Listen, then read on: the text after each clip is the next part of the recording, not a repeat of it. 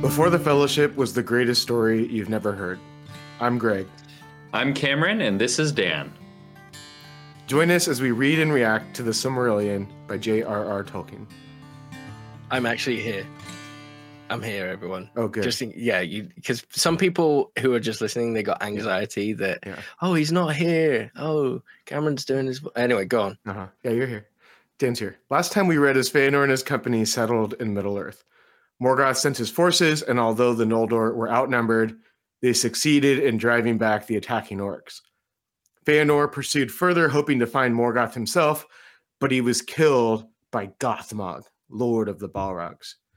His son Maedhros was captured and pinned to the cliff by his wrist in a band of steel. Today we continue chapter 13 of Quenta Silmarillion, beginning on page 108 of the second edition. Now rumor came to the camp in Hithlum of the march of Fingolfin and those that followed him, who had crossed the grinding ice, and all the world lay then in wonder at the coming of the moon. But as the host of Fingolfin marched into Mithrim, the sun rose flaming in the west, and Fingolfin unfurled his blue and silver banners and blew his horns, and flowers sprang beneath his marching feet, and the ages of the stars were ended. At the uprising of the great light, the servants of Morgoth fled into Angband, and Fingolfin passed unopposed through the fastness of Dor Daedaloth, while his foes hid beneath the earth. Then the elves smote upon the gates of Angband, and the challenge of their trumpets shook the towers of Thangorodrim. And Maedhros heard them amid his torment and cried aloud, but his voice was lost in the echoes of the stone. But Fingolfin, being of other temper than Feanor, and wary of the wiles of Morgoth, withdrew from Dor Daedaloth and turned back towards Mithrim, for he had heard tidings that there he should find the sons of Feanor, and he desired also to have the shield of the mountains of shadow, while his people rested and grew strong.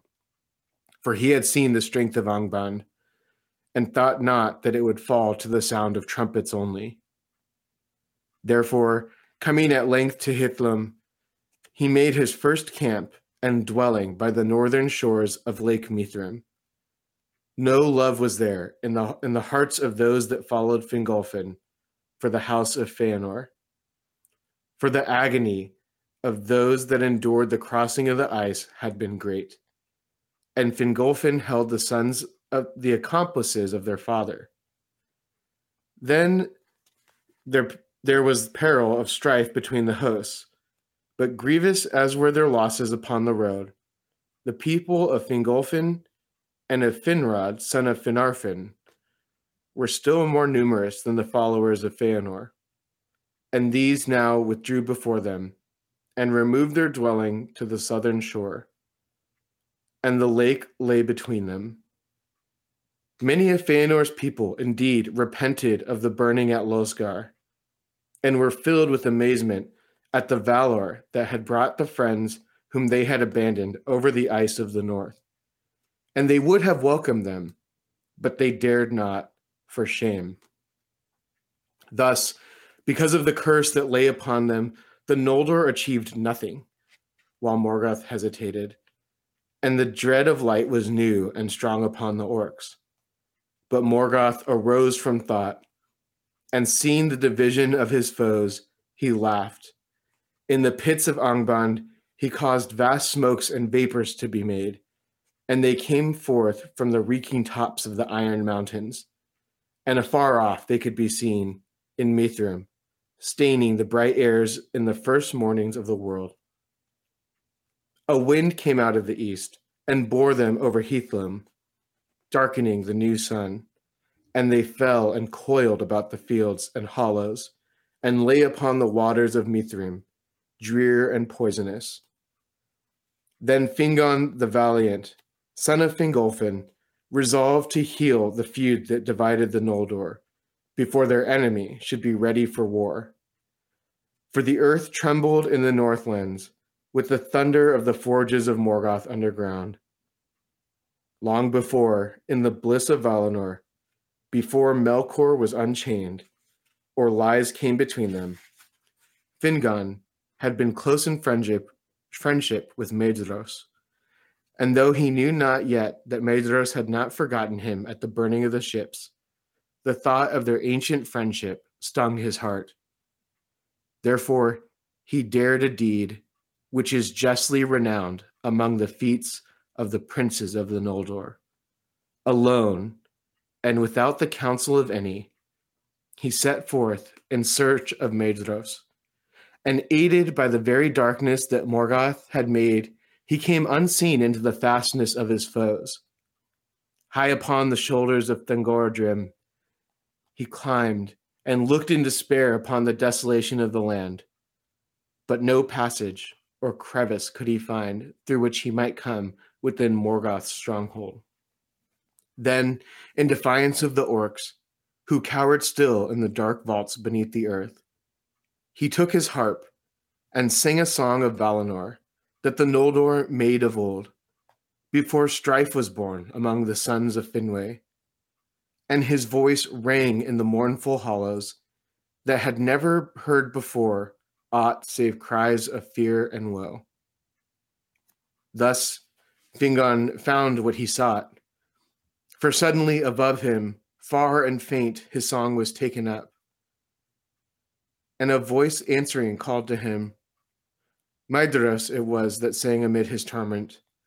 But Fingon climbed to the foot of the precipice where his kinsman hung, and then could go no further.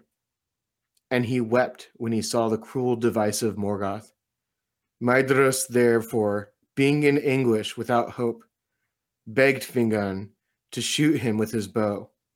And Fingon strung an arrow and bent his bow. And seeing no better hope, he cried to Manwë, saying, O king, to whom all birds are dear, speed now this feathered shaft, and recall some pity for the Noldor in their need. His prayer was answered swiftly, for Manwë, to whom all birds are dear, and to whom they bring news upon Taniquetil from Middle Earth, had sent forth the race of eagles, commanding them to dwell in the crags of the north and to keep watch upon Morgoth. For Manwë still had pity for the exiled elves, and the eagles brought news of much that had passed in those days to the sad ears of Manwë.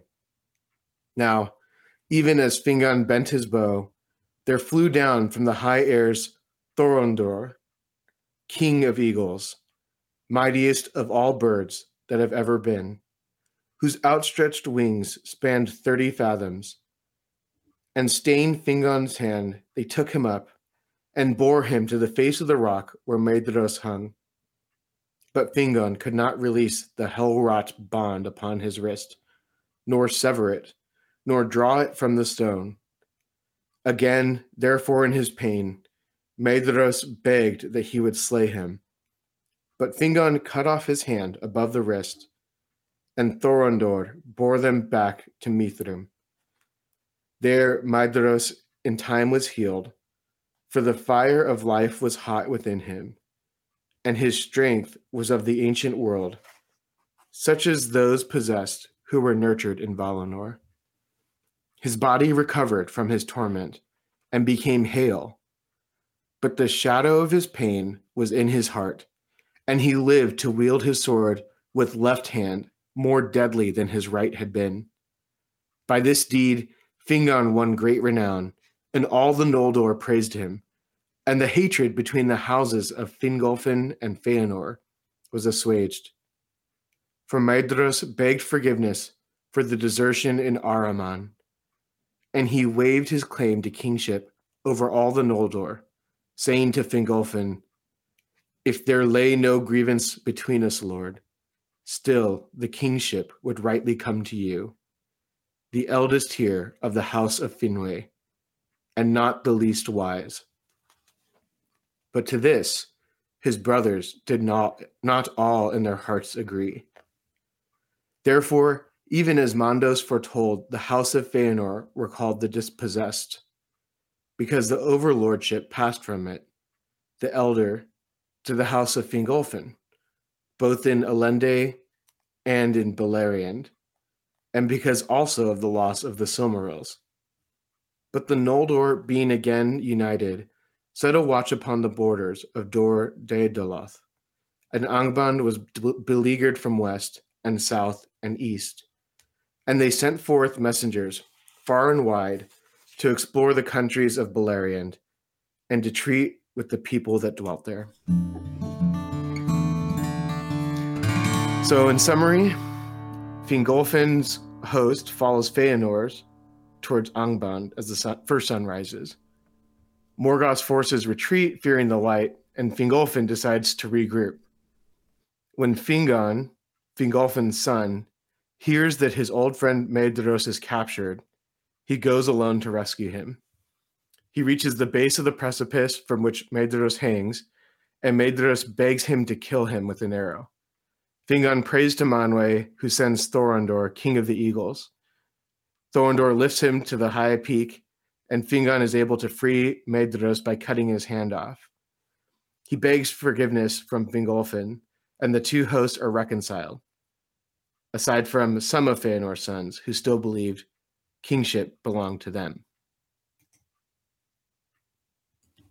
Yeah, this is one of my favorite stories in the whole in, in the whole book. It's um, amazing, yeah. Yeah, it's it's you know, so much of what we've read so far is just really sad and tragic, you know, it's just like people making bad decisions and suffering because of it and betrayal. And this is kind of i mean we've heard stories of creation and goodness but this is kind of the first real like i think redemptive story where someone kind of um you know does this great deed in order to heal and repair and succeeds in this heroic act you know?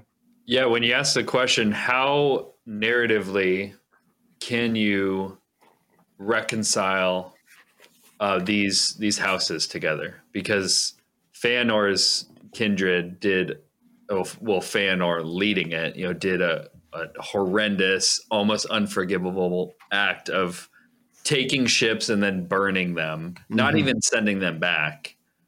Um he left them for dead really right? Yeah know, and then how, how do you reconcile that? And you have two cousins um you know two sons of their father who are brothers who come together. It's this reconciliation of two cousins that then reconciles the households. That's mm-hmm. amazing. Beautiful. It, it is a beautiful description too. How it kind of de- describes how it was the thought of their friendship, their ancient friendship. You know, for ages they had been friends, like you know, best friends. Ancient friendship, and it it says that he didn't even know that uh, Maedhros uh, like didn't have in his heart to burn the ships. Yeah. He didn't even right. know that, but still right. he wanted to rescue him. Right. Yeah, I, I love that. I just think it's um I don't know. It's a it's a really admirable character. And it, it's kind of one of the first times we've really seen this. Um it, it is funny because you know we t- talked about this these horrible acts of Feanor and his his people and there's kind of this awkward moment where Fingolfin shows up in Mithrim by the like by the lake, and they're all back together, and they're like, "Oh, we didn't think we were going to see them again."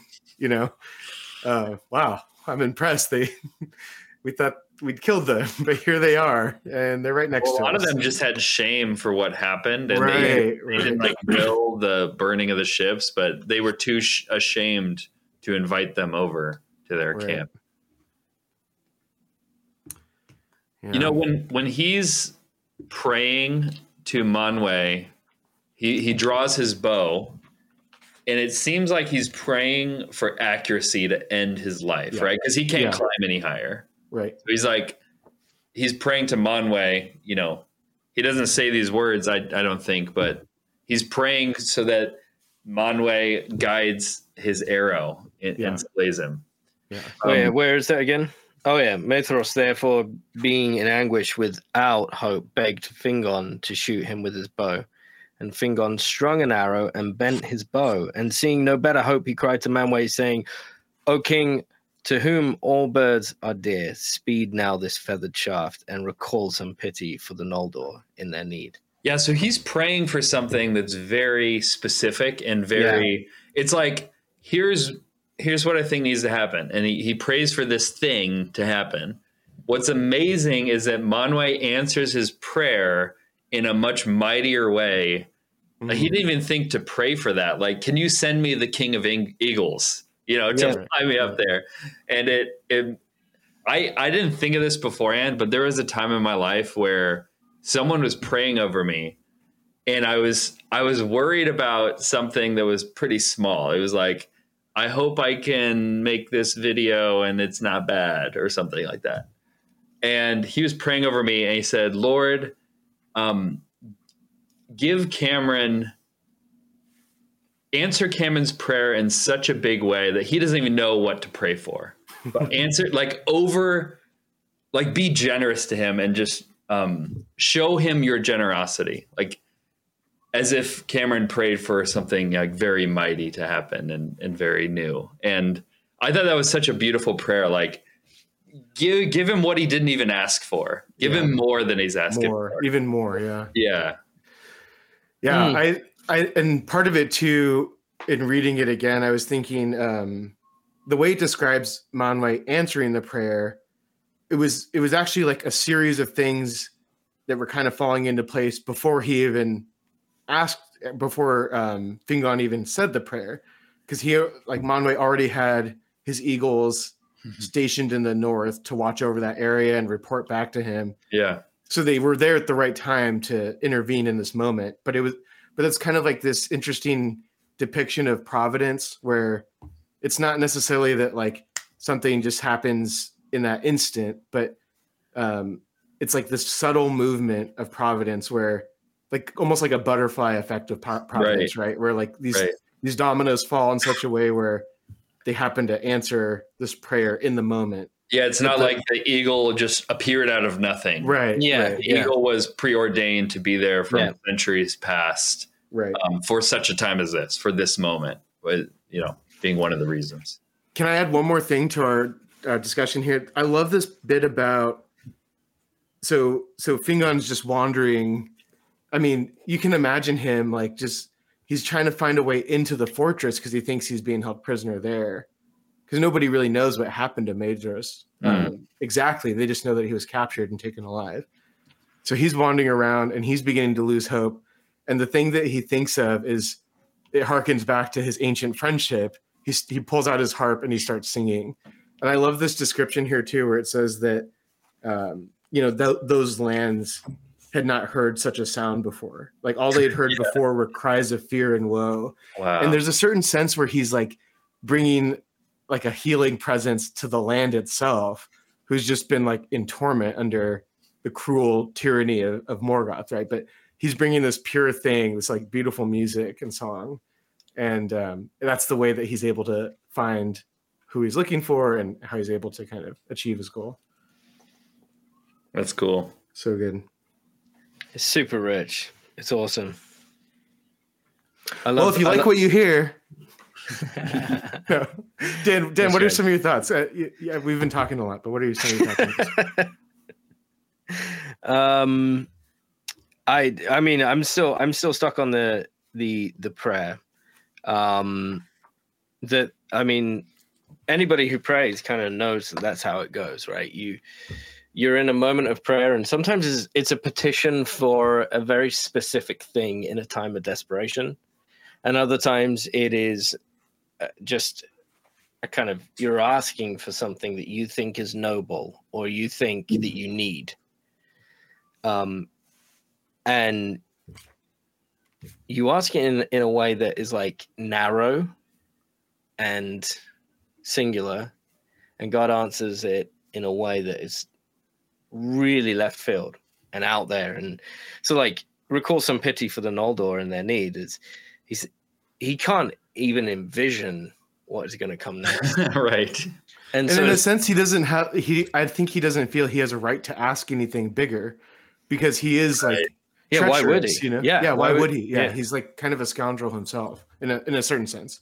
Yeah. He's got good elements, but like, um, he's also participated in this kind of mutiny against the Valar. and he recalled some pity using birds that are like dear to him. Like he's like, uh, yeah, I'm not going to use your feathered shaft. I'm not going to use your your bow and arrow. I'm going to use something even mightier than that, and it will be a bird, the most glorious of the birds. Mm. How, how big is 30 fathoms? I think a fathom is three ish miles. So 90 miles, well, 90 miles. 90 miles? Yeah. What? Oh, wait, wait, a league might be three miles. Let's, let's Google it. 'Cause I get confused between fathoms and league. You you look it up, and I've got one other thought that I wanted to mention um, before we run too long. I I love this bit. Two Um, yards. Ten yards, Thir- two yards. So Sorry, 60 yeah. yards. I was That's thinking of a league. massive. Sorry. Yeah. 60 Yeah. yards. So like half of a football field is this bird. A little more than half of football. Amazing. Makes a lot more sense than well, well, the, well, like a bird's wingspan is different from like our, like that could still. I mean, that's a big bird. It's a very big bird, but. Uh, it's like dog years. 90 miles would be like a city. A mothership.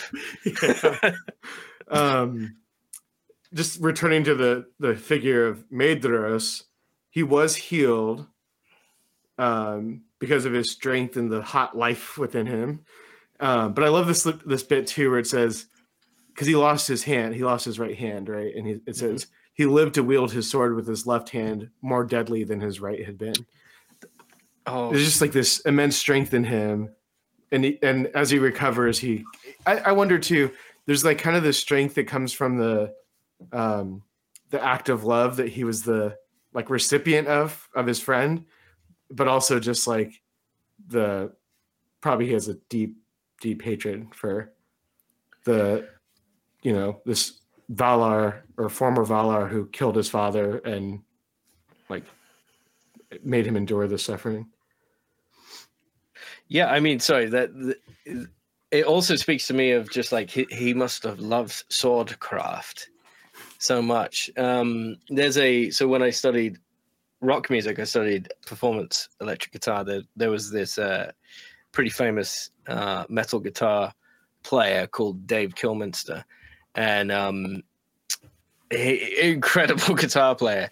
He was right-handed guitar player and mastered the guitar and then had some kind of accident or thing where he couldn't use his right hand anymore um, for right hand playing and so he learnt the guitar left oh my gosh. and, be so and mastered it again but to a greater degree Hmm. um, but it's because of the love of the craft of playing Hmm. Right. guitar. That's a great story. Yeah. yeah, and so it's like it's not just like it's he must have just loved the the, the craft of the sword. Um, Yeah. sweet. God bless Dave Kilminster wherever he is right now. He had he was like the most flamboyant. He had he always had these like really like nice like probably like thousand dollar shirts and really long like straightened hair and leather pants and and he'd be like, guitar playing is just basically. so that's all you really Yeah, need to yeah, do. yeah, you try now. And they were like, Not much of a teacher. yeah, yeah. He was a, he was incredible to watch, but I didn't really learn as much as I wish I could have. Uh, any any final thoughts here? yes. Okay. Well, save them for Discord. Um, if you like what you hear, go ahead and rate us three Silmarils out of three. Follow us everywhere at before the fellowship. And send any comments or questions to before the fellowship at gmail.com. Check out our YouTube channel and join the discussion in Discord. Um, actually, really do. I, I've, I have some thoughts on this particular episode that I like to share in there. I think um, usually we don't say all that can be said about any of these readings, you know. So um, sometimes we occasionally pop in and just expand on thoughts we had.